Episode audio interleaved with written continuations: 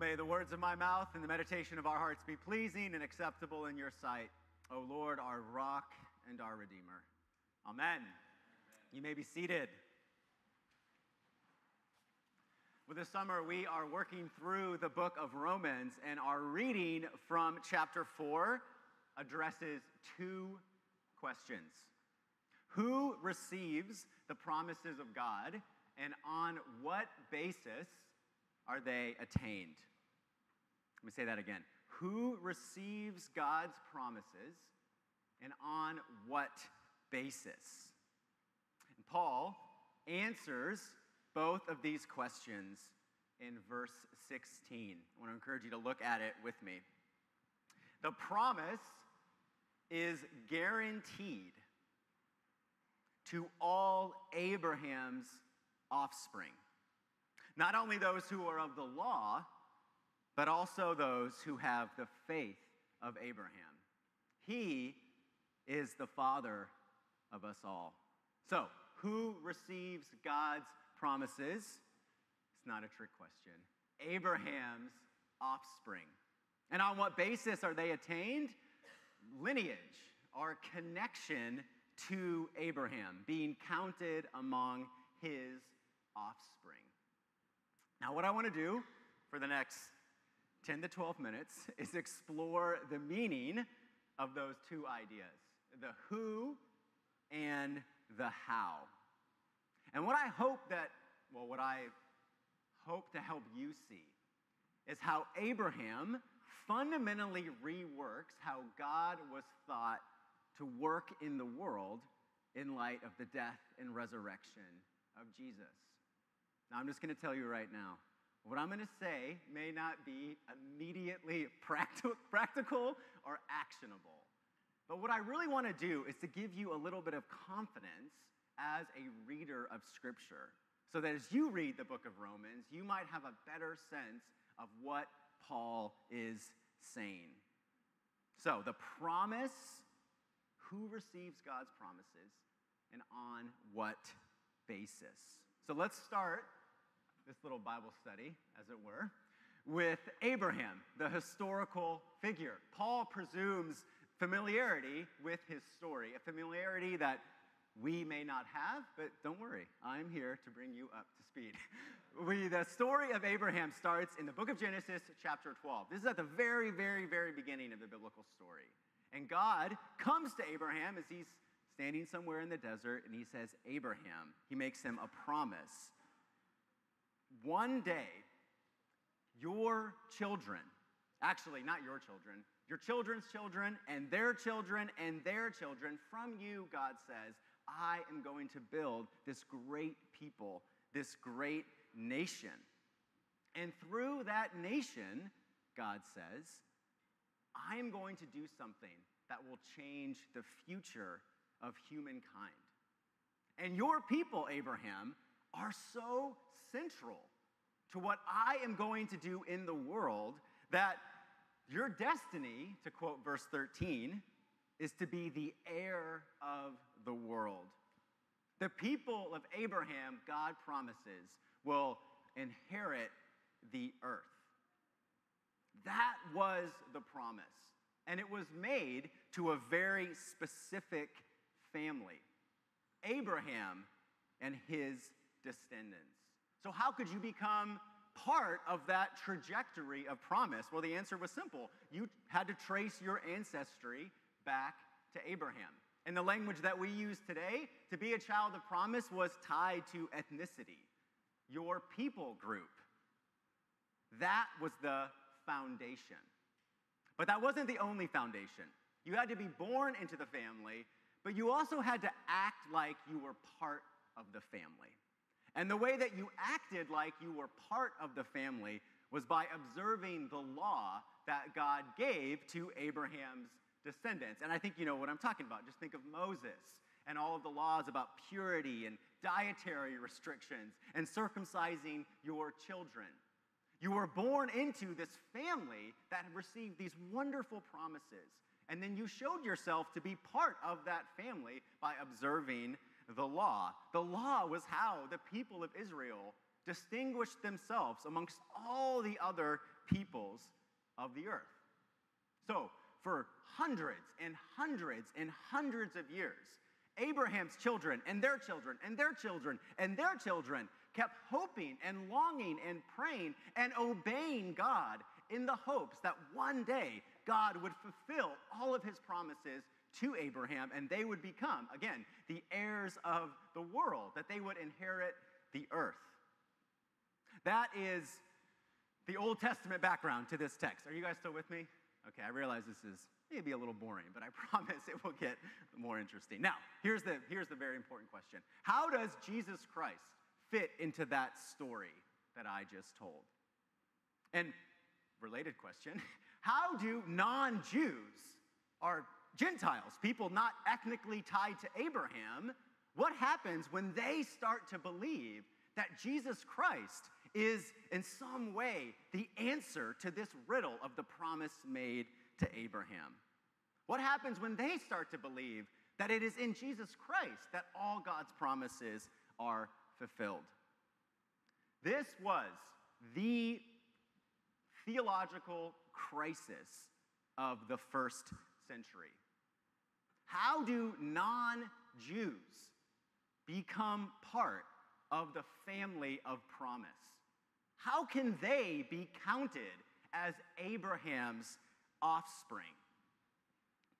And specifically, how do they relate to the law? This very particular manner of life that God prescribed for Abraham's offspring. And there is an entire book of the New Testament dedicated to answering those questions. It is called the book of Romans. Now the debate, this is going to sound funny, but the debate was not really about Jesus.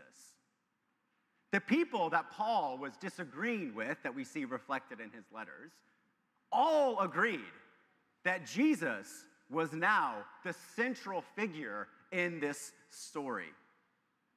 The real debate was about the continued significance of the law. Do non-Jewish people, once they start to believe in Christ and think of themselves as children of Abraham, do they have to adopt those Jewish traditions to become part of the people of promise? To speak kind of sociologically, what type of assimilating pressures are appropriate for all of these non-Jews who are now kind of thinking and worshiping in this Jewish way? And most of the leaders of the church in the decades immediately following Jesus' resurrection said, yes, the Gentiles do have to keep the law. They have to not just believe in the God of Abraham, they have to act and adopt the manner of life that has been characteristic of the children of Abraham from the beginning. Yes, the door is open to all people. Do you remember a few weeks ago, Acts chapter 2, the day of Pentecost? Parthians and Medes and Cretans and Arabians, they are all welcome now to become part of Abraham's family. But they have to do the stuff that Abraham's descendants have always done. Circumcise your male children, follow the dietary restrictions, adopt those purity laws. And this is important, not because that was how you earned your way into heaven, right? Nobody thought that. But the notion or the logic was something like this. God gave to the human race this indescribable gift in his son, Jesus Christ. He opened the door into the blessing of the promise. But God does not give his gifts indiscriminately. And so if you are going to be a recipient of God's gifts, you have to prove that you are worthy of them. And the way that you prove that you are worthy of the wonderful gift that God gave us in Jesus Christ is by following the law. Again, this was the majority opinion in the decades immediately following the birth of Jesus. But there was one ethnic descendant of Abraham, Saul of Tarsus, who said, "Not so fast. That cannot be how it works." You know, it's fine for those of us who grew up with these traditions to continue to practice them. But Jesus Christ did not just expand the boundaries of Abraham's descendants. Jesus completely redefined what it means to be part of Abraham's family. And as it concerns the promises made to Abraham, there is no longer an ethnic frontier that keeps some people groups out. What Paul says is that there is no longer this wall between Jew and Gentile. And there's no longer a wall between slave and free, or rich or poor, or even male and female.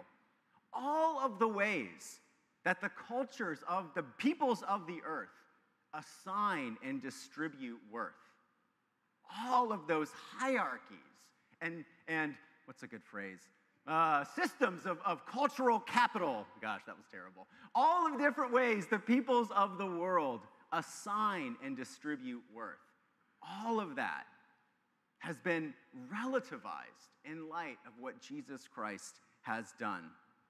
The only thing, Paul says, the only thing that matters now, it's not where you were born, it's not who you were born to, it's not where you sit on different hierarchies of status. The only thing that matters is how you relate to Jesus Christ. Because in Jesus Christ, God has done something that completely sidesteps questions of merit or worth. The way Paul puts it is God in Jesus Christ justifies the ungodly. He takes the undeserving, the unrighteous, and sets them right with God, and completely sidesteps questions of worth. Okay, and from now on, the way that we become children of promise, and the only characteristic that marks us as children of promise, is faith.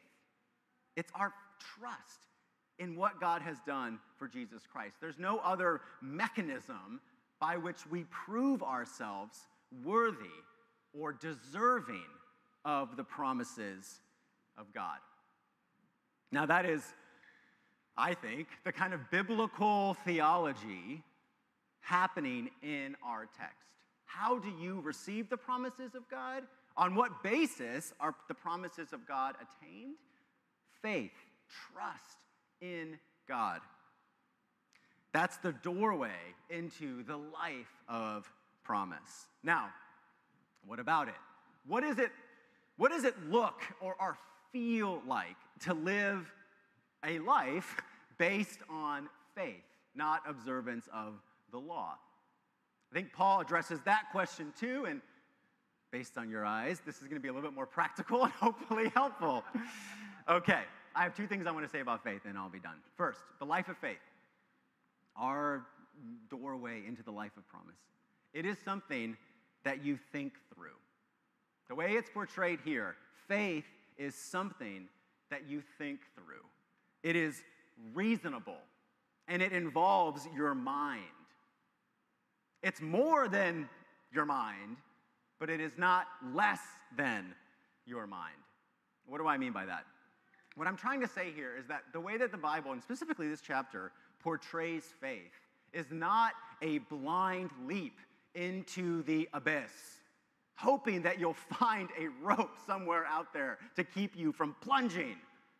The life of faith, as it is portrayed in the Bible, it's trusting someone who has proved themselves trustworthy. It is not irrational, right, to trust or depend on something or someone who has proved themselves to be true. You find what I'm saying? Like, it is not irrational to assume that we will begin our worship 6 minutes after the stated time, because that is what we do every single week. It is not irrational to assume that or to live as if that's true, because that is indeed what is always true.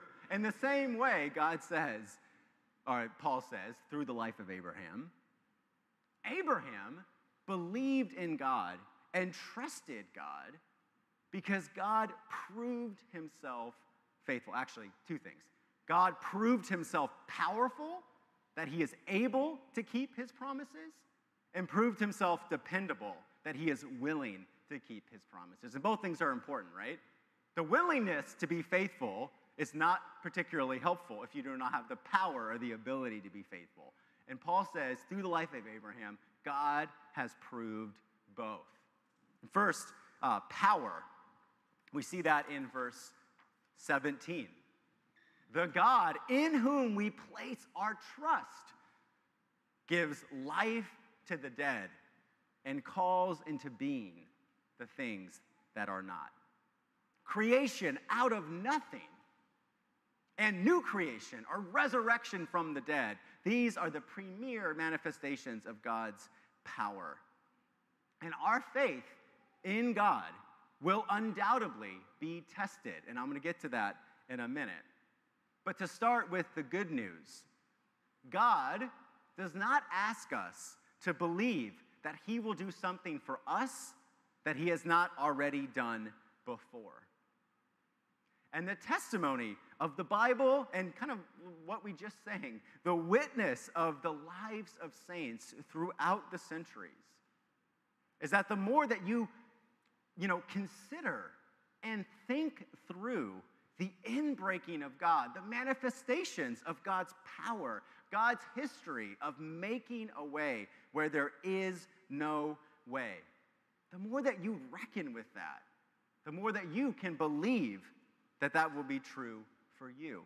That's what happened to Abraham. Look in verse 21, it says, he was persuaded that God had power to do what he promised. That's an interesting verb, persuaded.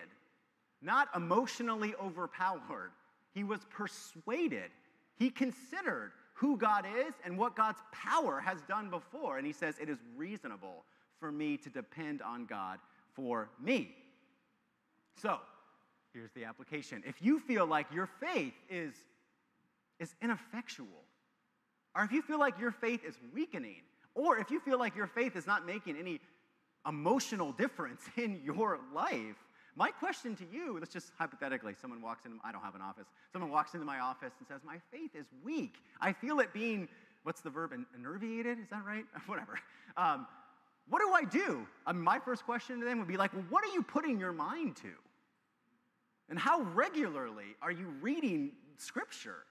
How regularly are you singing God's praises? How regularly are you receiving Holy Communion? Of course, if you're not doing any of those things, if your mind is not set on the truth, well, of course your faith is weak. Like, what did you think was going to happen? We have to think through this stuff. The life of faith is something that you think through. It's more than that, but it is not less than that.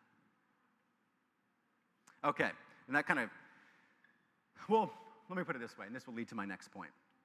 The experience of doubt is universal. Everybody doubts. Nobody doesn't doubt. The question is, what do you do with your doubts? And in your doubts, do you feed your mind with truth? I'm going to put it this way. Don't overinterpret this. Doubt is universal. Unbelief is a choice. And if you choose to not combat your doubt by feeding your mind with truth, then it will undoubtedly metastasize into unbelief. Okay, that's my second point is faith is something that you think through. Second point, faith is something you have to fight for. And just because our confidence in God, our faith in God, rests on manifestations of God's power and God's faithfulness, that does not mean it's going to be easy. It doesn't mean it's not going to be tested. And that's what we see in the life of Abraham. You remember way back at the beginning of the sermon when I talked about those promises that God made to Abraham, that from him, like from his literal, from his descendants would constitute this great nation?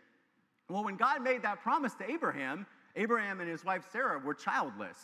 And it was not as if God gave that promise to Abraham and then Sarah was pregnant the next day.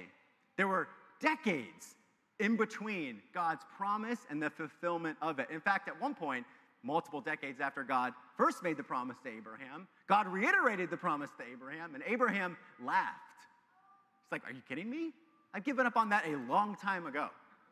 And some of you know the actual acute pain of childlessness when the days become weeks, and the weeks become months, and the months become years, and the years become decades, and you think to yourself, this is just not going to happen.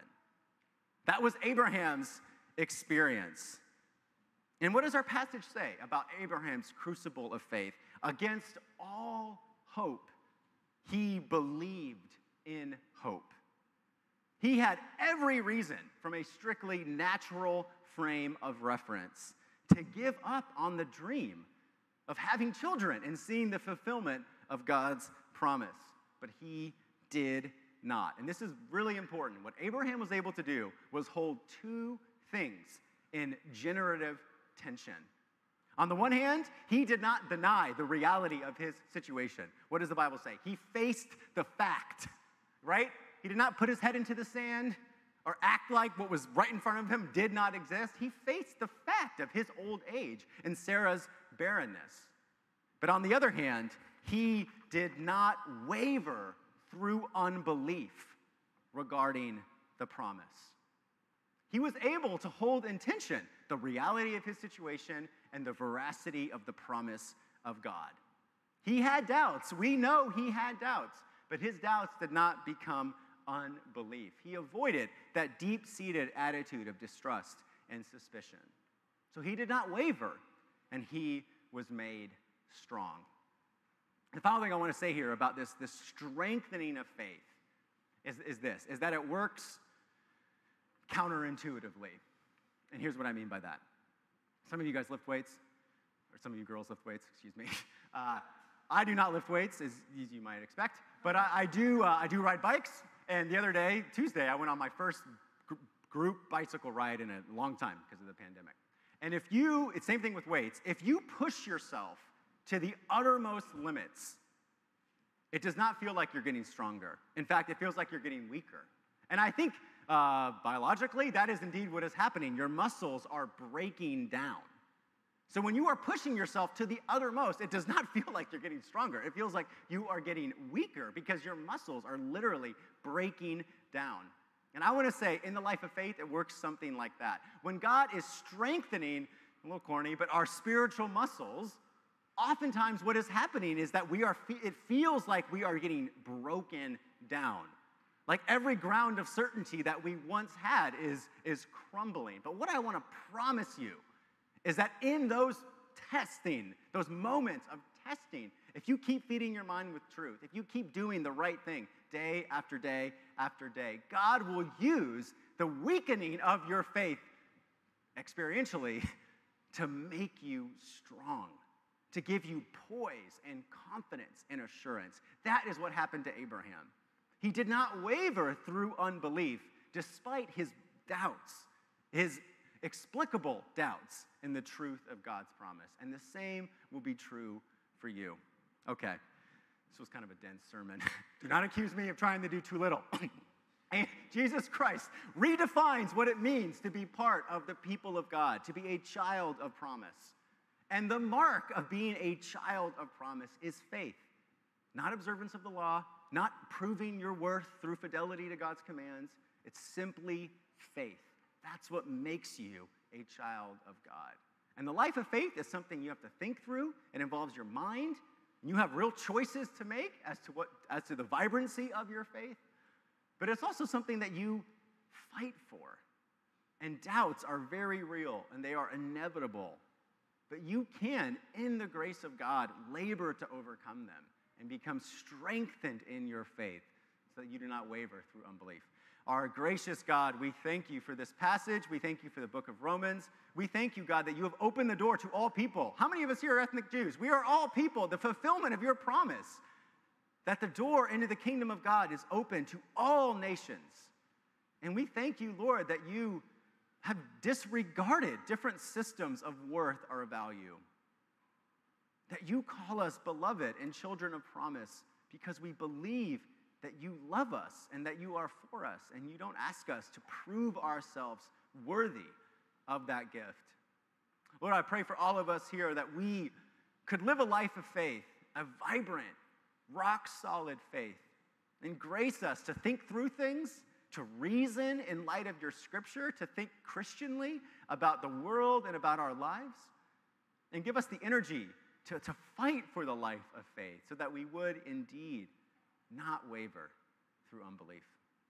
In the name of the Father, and of the Son, and of the Holy Spirit, amen.